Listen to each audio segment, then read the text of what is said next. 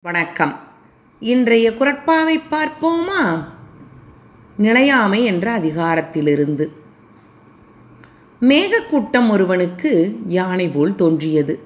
அடுத்தவனுக்கு கப்பல் போல் தோன்றியது. மூன்றாம் அவனுக்கு ஒன்றுமே தோன்றவில்லை. சிறிது நேரத்தில் எதுவுமே இல்லை. இருந்தது இல்லை. இதுதான் நிலையாமை. நம் வாழ்வும் இதைப் போலத்தான் என்பதை உணர்ந்தவன்தான் ஞானி. அதனால் துறவிகள் அடையும் ஞானத்தில் முதலிடமாக நிலையாமை வைக்கப்பட்டது. கேஜி திரையரங்கம் கோவையில் உள்ளது. திரைப்படம் பார்க்க ஒரு நாள் சென்றேன். அரை மணி நேரம் முன்னதாக சென்று விட்டதால் ஊழியர்களைத் தவிர ஒருவரும் இல்லை. வேடிக்கை பார்த்து கொண்டு சினிமா ஆசை மக்களுக்கு குறைந்து விட்டதோ என எண்ணிக்கொண்டிருந்தேன் கொஞ்சம் கொஞ்சமாக வந்து கொண்டிருந்தனர். நுழைவு சீட்டு கொடுத்தனர். பெற்றுக்கொண்டு உள்ளே போய் அமர்ந்தேன். ஒருவர் இருவர் என வந்து அமர்ந்தனர். திரைப்படம் தொடங்கியது. சுற்றிலும் பார்த்தேன். காலியிடமே இல்லை.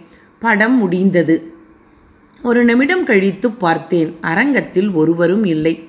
என்ன மாயம்? இவ்வளவு சீக்கிரம் எப்படி வெளியே போனார்கள்? காணாமல் போனார்கள்? ஆம்.